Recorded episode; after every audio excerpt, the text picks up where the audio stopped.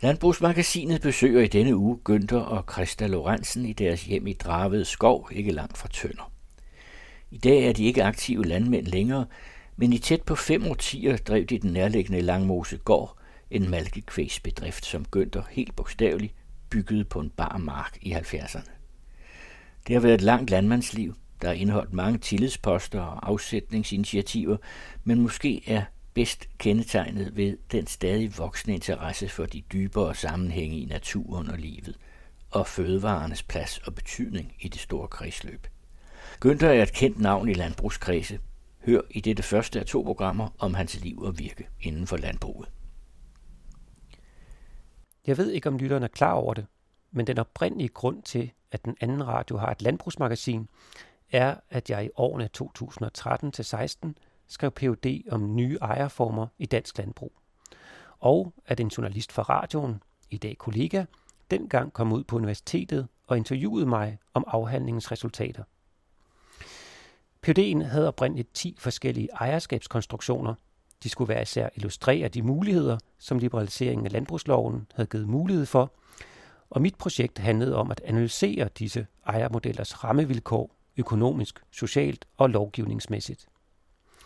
En af disse modeller var Jejsing IS, et fællesskabslandbrug i Sønderjylland, hvor fem landbrug var gået sammen om at skabe en mere fleksibel ejerform, hvor fremtidige medejere kunne købe sig ind i Jejsing i små bidder, og dermed dels prøve sig frem, om livet som landmand virkelig var noget for dem, uden at skulle binde sig så hårdt økonomisk, og dels give yngre landmænd muligheden for at komme ind i erhvervet i en sammenhæng, hvor det sociale stadig spillede en stor rolle.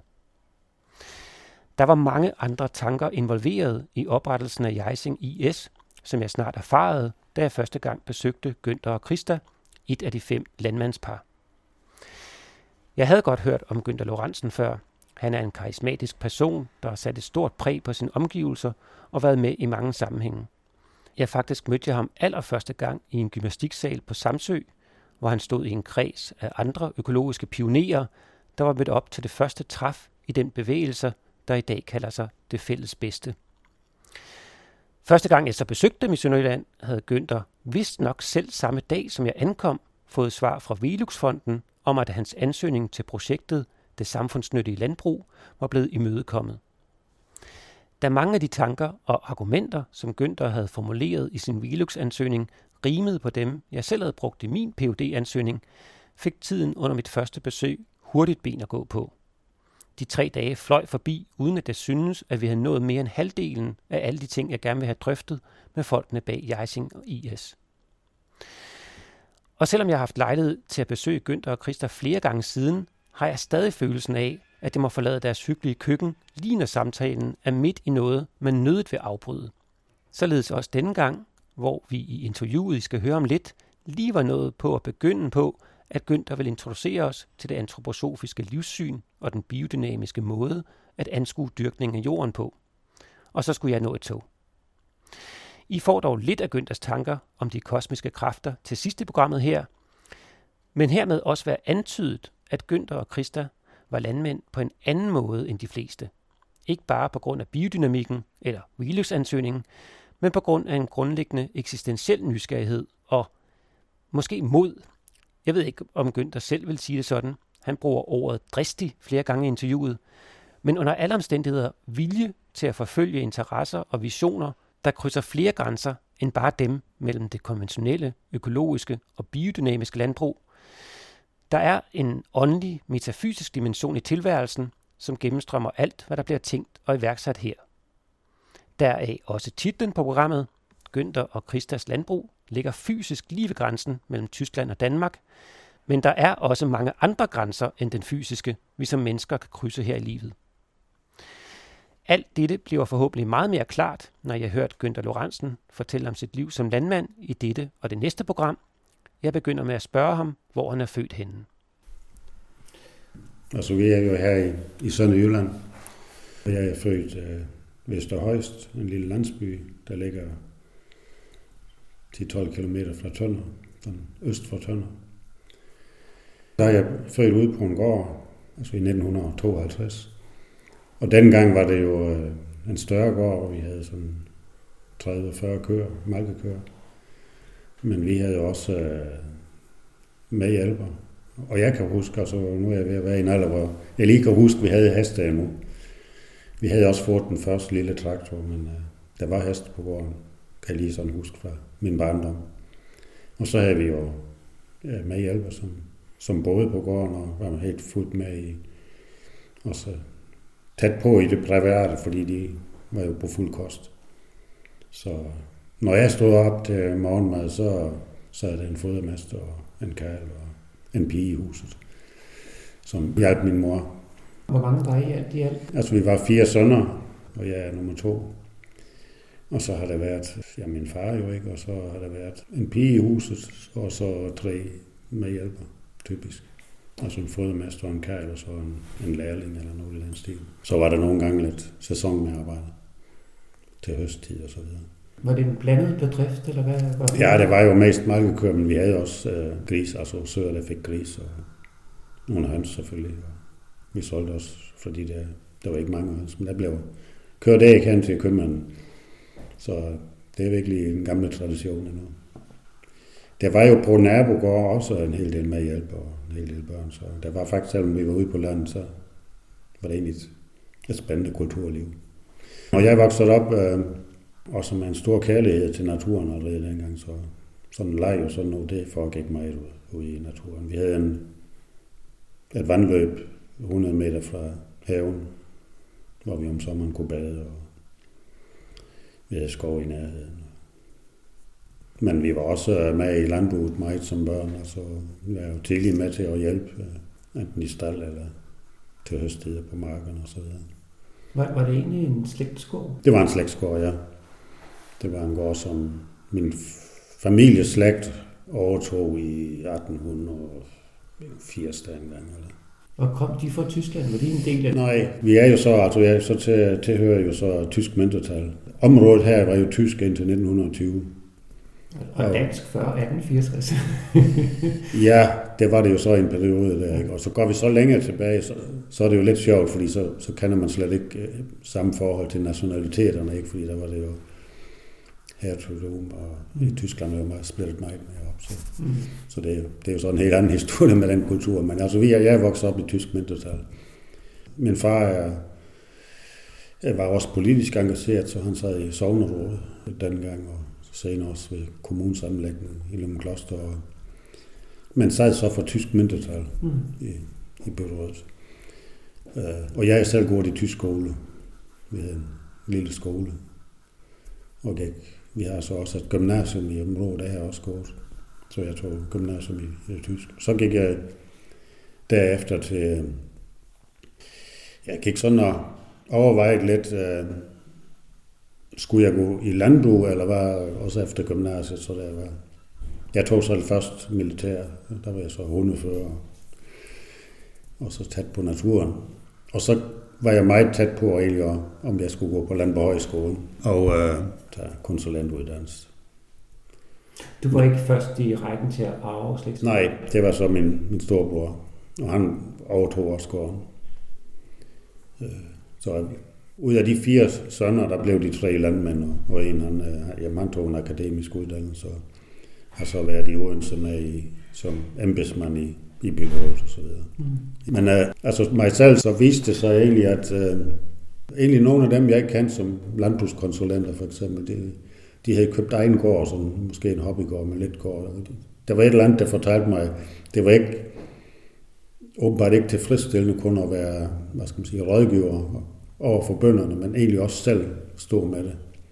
Det var sådan noget i den retning, det egentlig gjorde, at jeg siger, måske er det den vej, jeg skal alligevel så. Måske var det andet mere noget, som jeg søgte efter, for at det ikke bare var en selvfølge, fordi jeg nu kommer fra landbrug, så skal jeg også være bondemand. Men så viste det sig, at sådan i en fjern familie, øh, 10 km fra min fødegård, der kom en gård til salg, fordi der var øh, en fjern familie, der ingen børn havde, og han var over 70, 72, tror jeg, på det tidspunkt. Og jeg var 21, og der blev det så foreslået, om jeg havde interesse i at overtage den gård. Og der var jeg så slet ikke færdig med min landmandsuddannelse. Men øh, det endte som er, at jeg købte det jord, en 80 hektar dengang. Og så gik jeg på landbrugsskole, og det var egentlig spændende, fordi så på landbrugsskole så jeg kunne lave tegning til at bygge stald, og så hvordan jeg ville bygge det op og finansiere det. Så det var egentlig meget spændende. Hvor gik du på landbrugsskole? I Gråsten. Og det vil sige, at jeg er jo vokset op i et traditionelt landbrug, og har lært håndværket som landbrug, skal man jo godt sige. Men det var sådan en traditionel tankegang. Så jeg gået på landbrugsskole og lært konventionel landbrug. Mm. Og det var også sådan, jeg startede så sammen med min kone Christa. Og det vil sige, at vi købte 80 hektar, men den gamle gård, den lå inde i Jejsing by, så vi, vi flyttede den ud. Det vil sige, at vi byggede helt nyt ude på marken dengang. Og der var I i starten af 20'erne? Ja, så jeg, da jeg så var færdig med, med uddannelsen, så var jeg nok uh, 23. Og vi havde drevet noter i jorden, men noter, der var bortforpagtet i en periode. Og så, og så startede vi der i 1976. Byggede vi så. Jeg købte i 73. Og hvad med Christa? Kom hun også fra en landbrugsbaggrund? Ja, hun er født øh, 3 km fra mit fødested på et husmandssted, hvor de så havde en 13 køer og meget sandet jord. Altså det var egentlig en, en svær gård at bygge, men meget flittige øh, forældre, så de klarede sig egentlig også på den lille. Det er jo interessant i dag, at de kunne klare sig med 13 køer og bagrise, og, og de fik også bil og fik fjernsyn. Mm. De var også en stor familie, jeg husker jeg. Jo, de var jo også øh, fire børn. Ja. Var der noget særligt ved, altså Christa var jo så dansk, og ja. du kom fra Tyskland, så ja. var det en speciel ting, at I to fandt sammen? Eller? Nej, altså vi er jo ikke gået i samme skole, så altså de to skoler, den tyske og den stille var på hver sin side af vejen der i Øst og Højst, og hun er så et par år yngre, så jeg har ikke sådan så meget med hende at gøre som børn, men senere så, så kendte vi jo hinanden lidt, mm. fordi vi vi mødte måske hinanden på, på skolevej, eller når det var noget. Det så en kulturforskel i forhold til, at du kom fra en stor gård, og hun kom fra et husmandssted? Ja, det var det, men det, det var, var ikke noget... op, de der ting der? Ja, det var ikke noget, vi gik op i.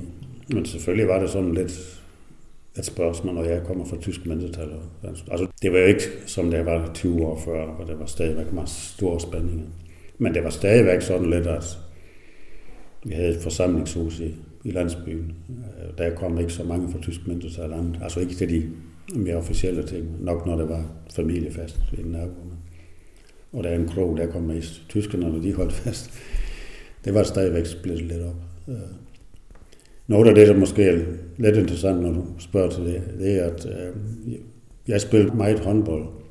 Og vi havde egentlig det problem, at for at stille et godt hold, så knævde det lidt både for dansk, de, dem vi kalder danskere og også tyskere, og stille et godt hold. Så i fritid så mødte vi også sammen med andre unge mennesker. Så, så vi fandt sammen og lavede et hold sammen. Og vi spillede så om sommeren, der spillede vi for den danske øh, forening, og om vinteren spillede vi for den tyske forening. Og, øh, og det fik faktisk et meget succesfuldt hold ud af det, så der er den ene sommer, og der tror jeg, der har været sådan 17-18 år, der, var vi sådan, der blev vi Danmarksmester i, i ynglingehold. Så det var jo en meget stor begivenhed. Og det, og det som jeg faktisk, altså selvfølgelig husker jeg lidt, at vi, vi vandt øh, mesterskabet, men det som har plantet sig ind i mig, det var, da vi så kom tilbage til Østerhøj, der blev der holdt en stor fest.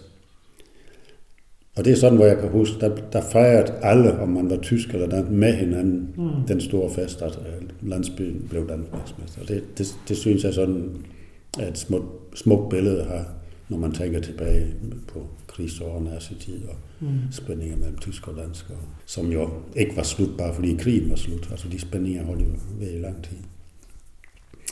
Og øh, altså for Christa og mig, det har jo været kærligheden, der har ført os sammen, kan man sige. Og i dag føler jeg, at det har været for mig en gevinst, at øh, jeg så ikke bare fandt en kæreste og en kone fra et tysk mindretal, fordi det gav en berigelse at komme tættere ind på den danske kultur via min kone. Og senere også, da jeg kom på landbrug, højskole og ved militær. Det var først der, jeg for eksempel lærte højskolesangbogen. Den havde jeg ikke lært i tysk skole. Så vi har egentlig fra starten, øh, og det var jeg lidt i gang med allerede, sådan som måske lidt rebel i tysk mindretal, at øh, vi vil ikke være tysk for tyskhedens skyld. Vi vil godt nok bakke op om det tysk, fordi vi bor i grænselandet. Men vi sagde sådan, vi havde sådan en slogan, vi vil, vil være både af, altså vi vil være både dansk og tysk, hvor man kan sige, i de årtier før, der var det faktisk det værste, man kunne sige, fordi der var det på begge sider, så enten var du dansk eller tysk, og det der ind imellem, det kan vi ikke have med at gøre. Det er sådan en bastard næsten, ikke? Altså, det blev slet ikke respekteret. Mm. Og, det, det, og der, er jo, der er vi et helt andet sted nu. Altså der er man jo egentlig stolt af, at man har to kulturer her i grænselandet. Jeg er lidt nysgerrig, Günther. Altså, var det mere udtalt i landbruget? Altså, fordi man ejede jord og havde... Ja, altså man kan godt sige, at det holdt længere ved. Altså netop med jorden, der er det nok... Altså det der med, at en går fra tysk mindretal, at man gjorde noget ud af at holde den. Altså hvis ikke man gik videre i familien, at man holdt den i Og det samme fra dansk side. Mm. Og der var der var også nogle finansierende muligheder, hvor man prøvede at støtte det og sådan, fra begge sider og sådan, ikke? Og det er jo helt slut i dag. Så, ja. Det, altså det vil jeg sige, det er, det er nok en 10-20 år siden, hvor det stort set ikke spiller nogen rolle. Der er nok nogen familier, hvor det, man gør meget ud af at holde det i familien. Men, altså jeg har set rigtig mange gårde de sidste 10-20 år, der er blevet solgt, for at sige det sådan, øh, til den anden side, hvis man kan sige det sådan. Ikke? Også nogen, der var, i min barndom var meget fanatisk.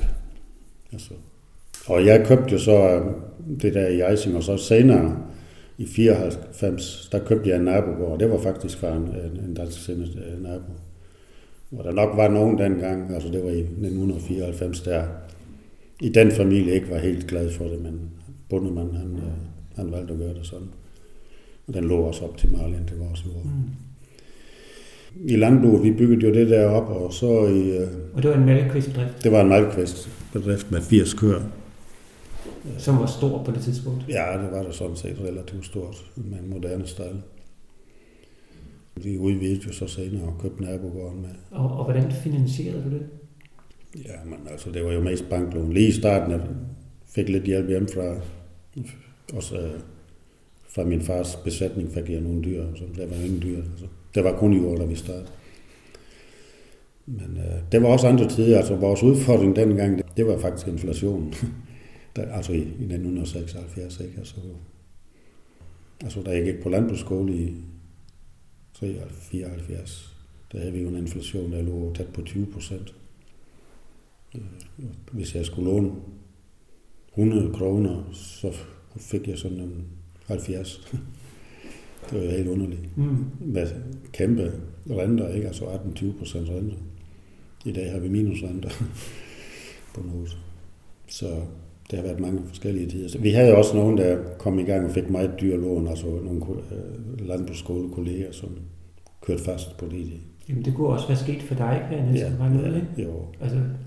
Men altså, det kom vi igen. Og vi har valgt også at for eksempel ikke bare købe en dyr besætning og prøve at spare lidt med at få dyr ind og så videre. Men i hvert fald så driver vi jo vores landbrug med malkekvæg og også lidt noget planteproduktion i 10 år. Og så i 1986 var det, der skete der så nogle dramatiske ting i vores liv, og det vil sige, at min far han døde af kræft, 64 år, og øh, det var sådan her 1. februar. Og så havde vi Tjernobyl. Det kan de unge jo måske ikke, ikke så bevidst om, men det er vi i hvert fald. Det havde vi i april samme år. Og det betød jo, at vi var meget nervøse dengang, fordi vi vidste jo ikke, hvad det indebærer. Og for eksempel kunne vi lade køerne gå ud på græs og æde det græs, når vi nu skulle aflevere mælk, hvad vi meget bekymret for. Og så om sommeren samme år, der mistede vi selv en datter på, på ni måneder. Og det var sådan meget skældsættende. Hvor jeg kan sige sådan, når jeg ser tilbage, så, så min biografi nok været præget af, at jamen, det gik sådan mainstream-agtigt som for de fleste, ikke? Altså, og det drev også landbrug, som de fleste andre konventionelle landbrugere var optaget af det, og gør det godt selvfølgelig, så jeg gik på kursus og for at gøre, lære at gøre det bedre. Jeg begyndte at blande mig lidt i organisationslivet, så jeg blev formand for kvægbusudvalg her i Vest dengang i Landbrugforeningen.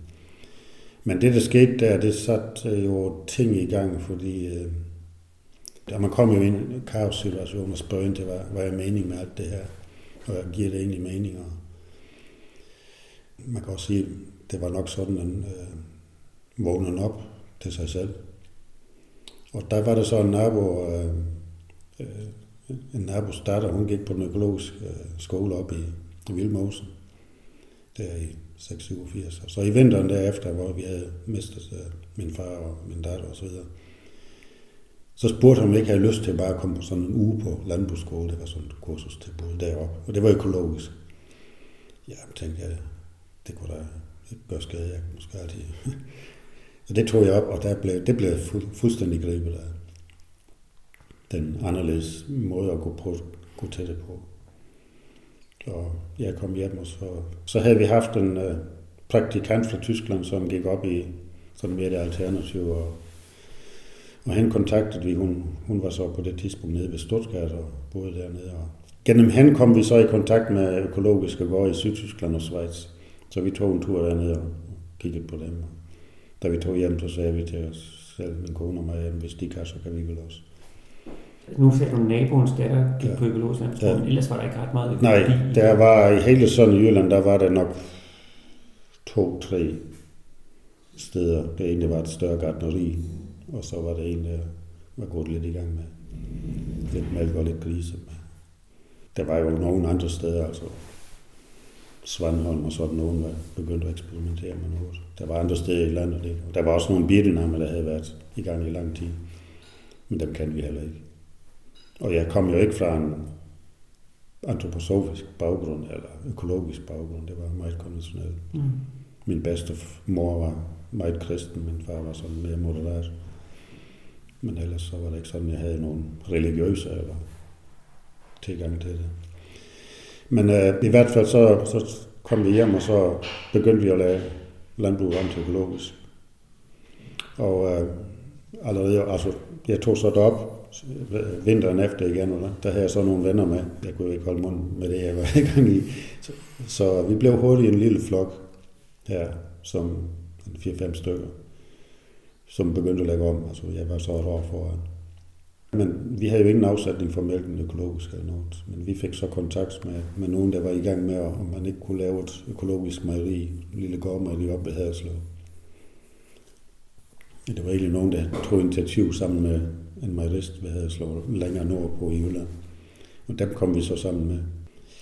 Ja, det var en blandet broet flok.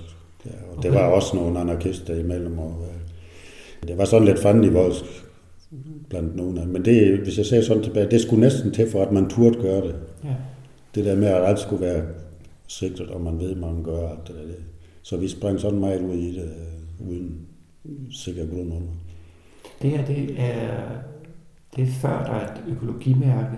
Ja, ja, det er lige der, hvor man får øh, landbrugsloven. Altså i 87 går jeg i gang med at lægge om. I 88 leverer vi den første mælk, og der, der, der åbner også det her lille mejeri.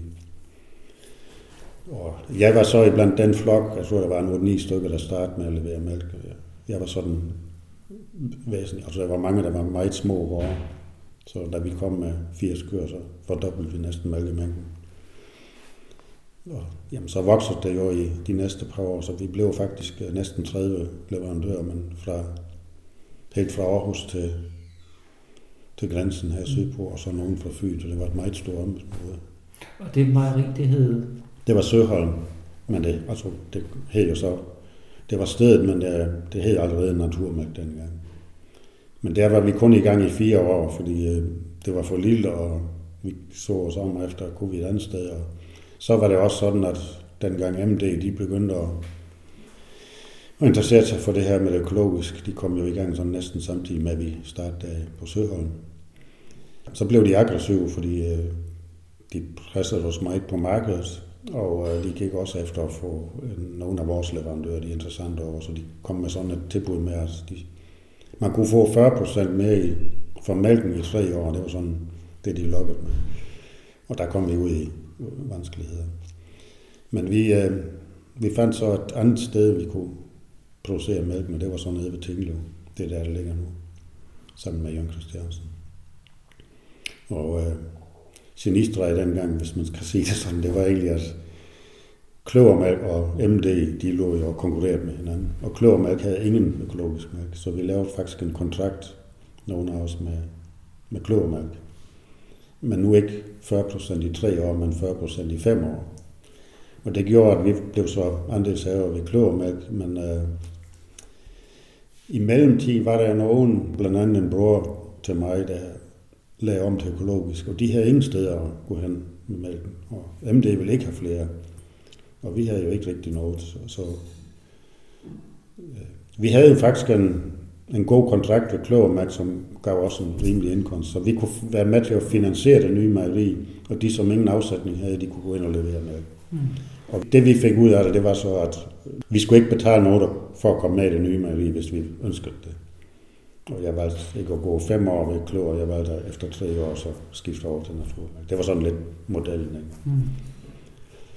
Prøv, prøv at beskrive det, det landbrug, I havde. Altså, I havde vel også medhjælp? Og... Ja, det landbrug, vi havde der, det var så også med hjælp med hjælper. Ikke? Altså, min kone var så, hun er skrevet uddannet, hun var så ude de første år. Så jeg så havde en overgang, havde hun, var hun selv med i en, en skrædderforretning i, i Tønder og kort tid. Men så da vi var i gang med det økologiske, så begyndte vi jo at lave også økologiske grøntsager. Og det var især min kone, der så stod to dage om ugen på, på markedet i, i Tønder og, og Lømmekloster. Og vi begyndte med lidt gårdbutik. Og dengang, der havde vi, helt i starten havde vi en med hjælper. Senere fik vi som fodermester og, og mark med hjælper. Og en årgang havde vi også en gardener ansat til de der grøntsager. Ja. Er det rigtigt husket, Günther, at de boede også hos jer, lidt som ja, de jo boede de, ja. på din fædrene gård? Ja, ja, det gjorde de. I de første mange år faktisk, der var de også med på kost. Ja, altså måltiderne blev delt. Ja. Alle ansatte og familien. Ja, ja. ja. så det var også en udfordring for Christa at have ja. altså, medarbejdere med til. Og det giver jo også en anden atmosfære selvfølgelig, ikke? Altså, fordi når du har i går så nej, fremmede folk øh, sidder med ved bordet, også når du har børn med og sådan, ikke? Så øh, det bærer sit præg i forhold til bordskik og sådan noget. Mm. Men øh, det har også nogle spændende kulturer, kan man sige. Ja, men altså, vi kan så sige, at vi, det blev økologisk, der voksede det så også, fordi... Øh, hvad, hvad er det for et årstal, hvor I Ja, det er jo så... Øh, vi begynder jo at lægge om til økologiske 87, og øh, kan så begynde at levere mælk allerede året efter. Men hvornår starter det andet naturmælk? Det starter så i øh, 94. 94 i Tinglev? Ja. Hvor det stadigvæk ligger? Ja, ja.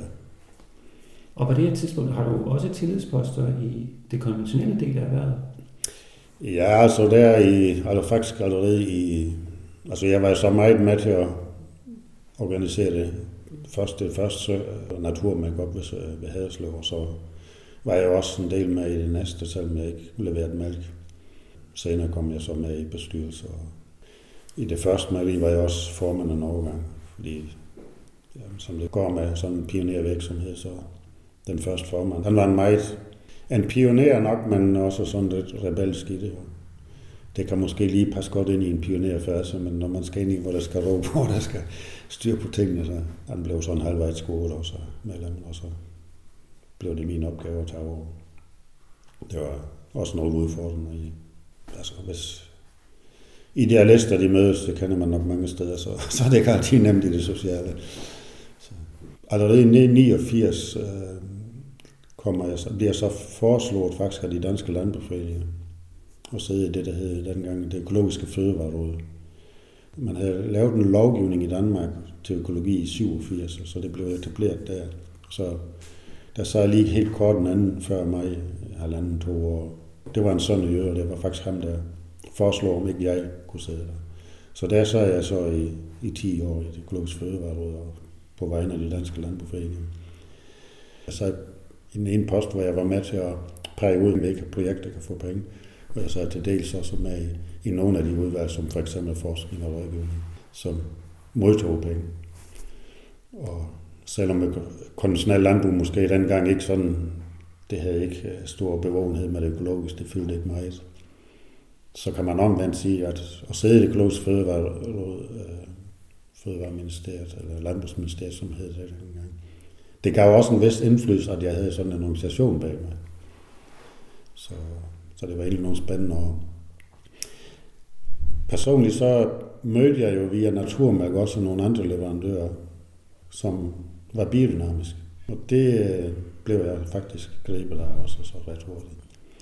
Det har været omkring 1990-91. Der var jeg på Fyn og hørte en øh, meget spændende person fra Tyskland, der hed Manfred Klat, og der var nogle af mine venner, de sagde, ham skal du høre.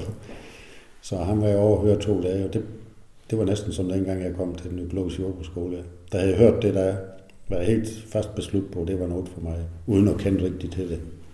Så jeg tog med det samme derefter, jeg tror en måned efter, så tog jeg til Frankfurt, sådan at, i Tyskland. Til sådan ude ved et kursus over en godt være en uge, 10 tror jeg. Og været en måneds tid, tre uger senere, tog jeg helt til Schweiz, hvor Centrum for den internationale del af det biodynamiske antroposofien er. Mm. Men, men da du hørte foredraget på Fyn, ja. havde du nogensinde stiftet bekendtskab med Rudolf Steiner før, eller biodynamik? Ikke sådan meget. En lille smule for det, som min kollega, altså, som leverede mælk til Naturmælk, som drev noget biodynamisk, ja, havde fortalt lidt om.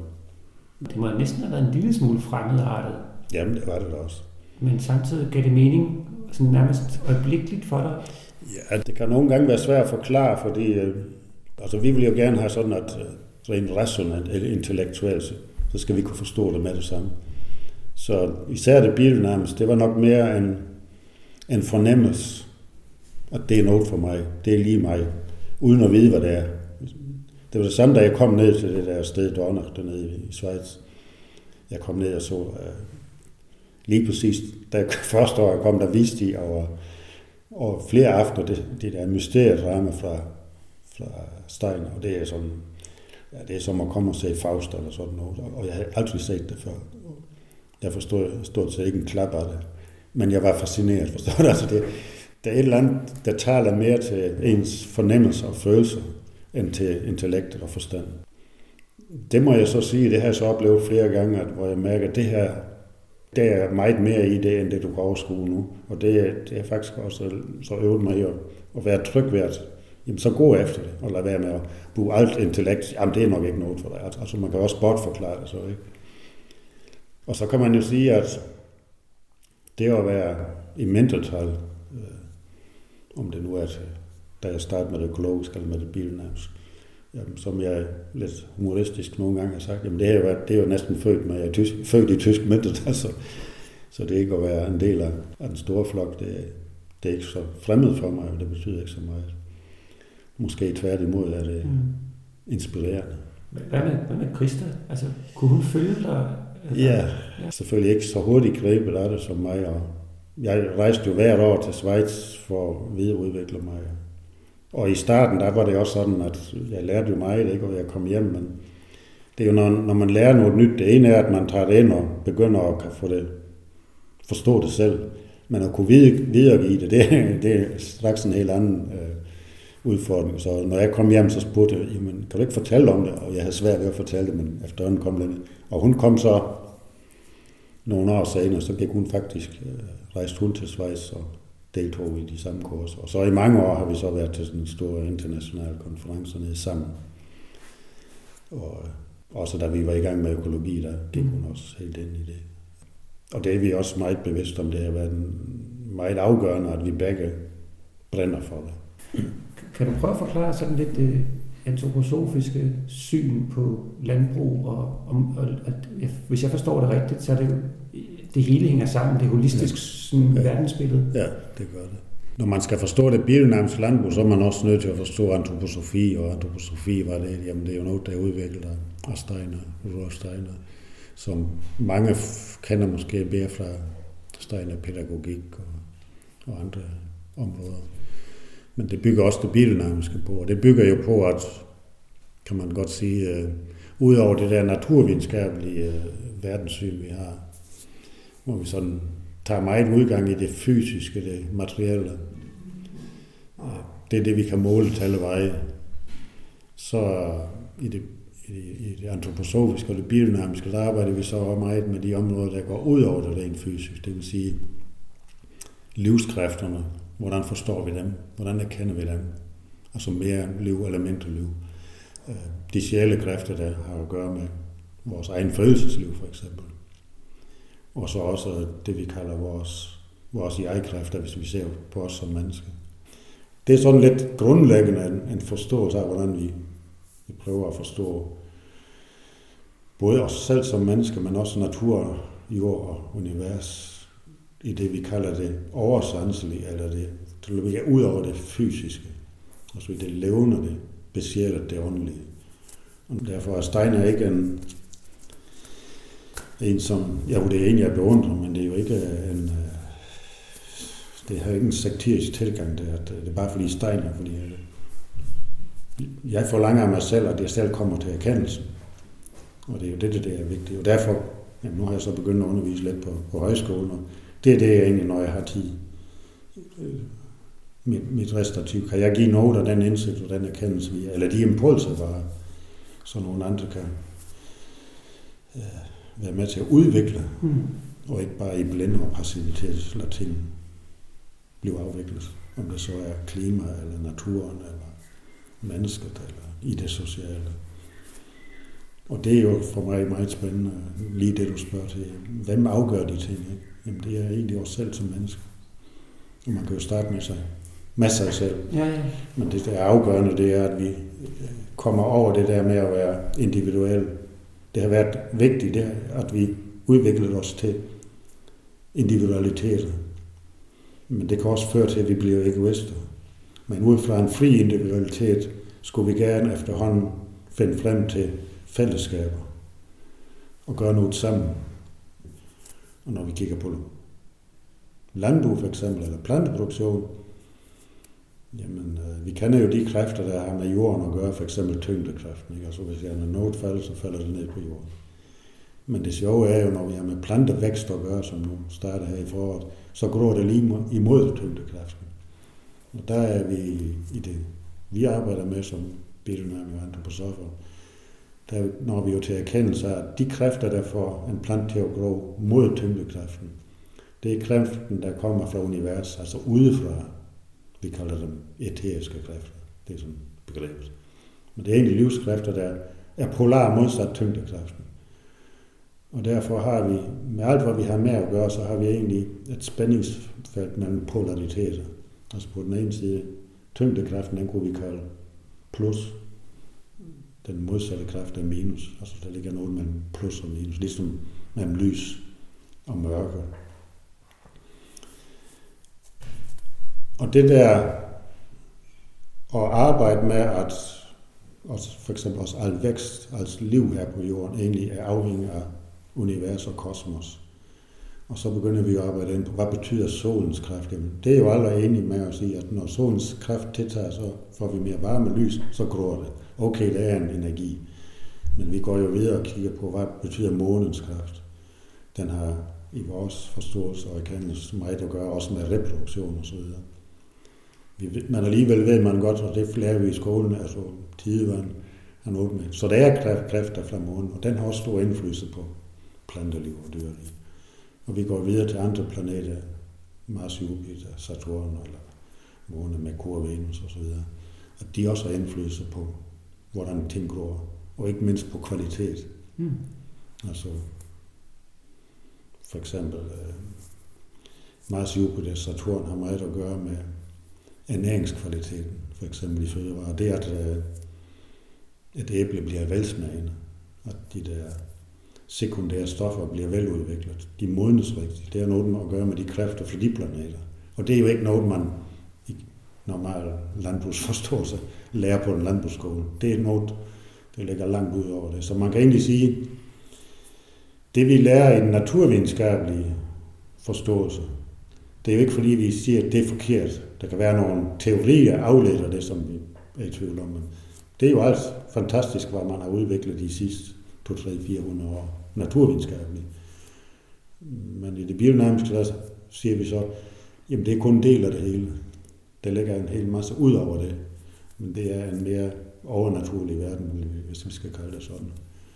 Og der kommer samspil mellem omverdenen, altså kosmos, universet og jorden ind i billedet. Og det er den, det samspil, vi sådan er meget optaget Det prøver vi så ikke at tro på.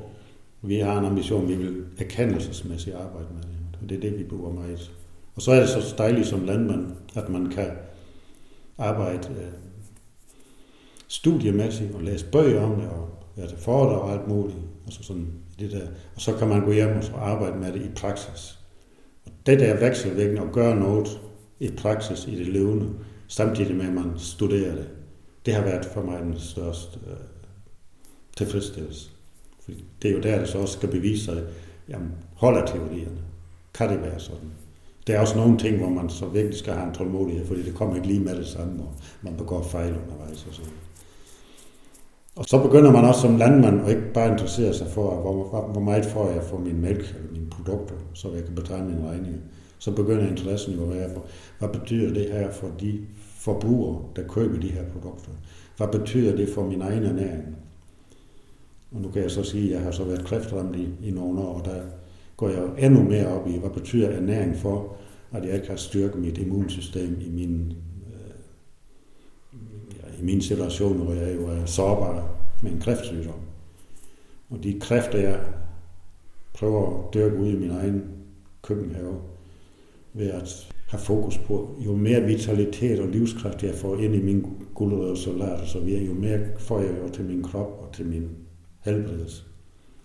Så begynder det jo at få et helt andet perspektiv at være landmand, være fødevareproducent. Og det er jo så også med til, at man måske er for dristig, som vi var måske, at investere i noget, som ikke lige kunne give afkast. Altså min tid som landmand har måske også været præget af, at da jeg først kom i gang med at udvikle, så, så kunne jeg ikke lade være at komme på nye idéer. Og det er jo måske dristigt og nogle gange lidt for dristigt, fordi de, der kommer efter pioneren, høster mere end pioneren selv. Og det der kan give os. Men jeg fortryder ikke noget, fordi det har været utrolig spændende. Og jeg har så brugt nogle år også som landmand. Vi stopper her for denne gang på et tidspunkt i Günther og Christas liv, hvor de er i gang med at opdage det antroposofiske livssyn og de biodynamiske dyrkningsprincipper. I næste afsnit fortæller Günther videre om tankerne bag Jeising IS, samarbejdet med AP Pension, generelle perspektiver på ejerskabet til jorden, og den skæbne, som er overgået så uhyggeligt mange landmændsfamilier de senere år, en konkurs. Hør med næste lørdag. I hørte den anden radios landbrugsmedarbejder Rasmus Blæde Larsen i samtale med Günther Lorentzen. På hjemmesiden kan I finde og følge links til både Landbrugsmagasinets ophav og Günthers og Christas virke.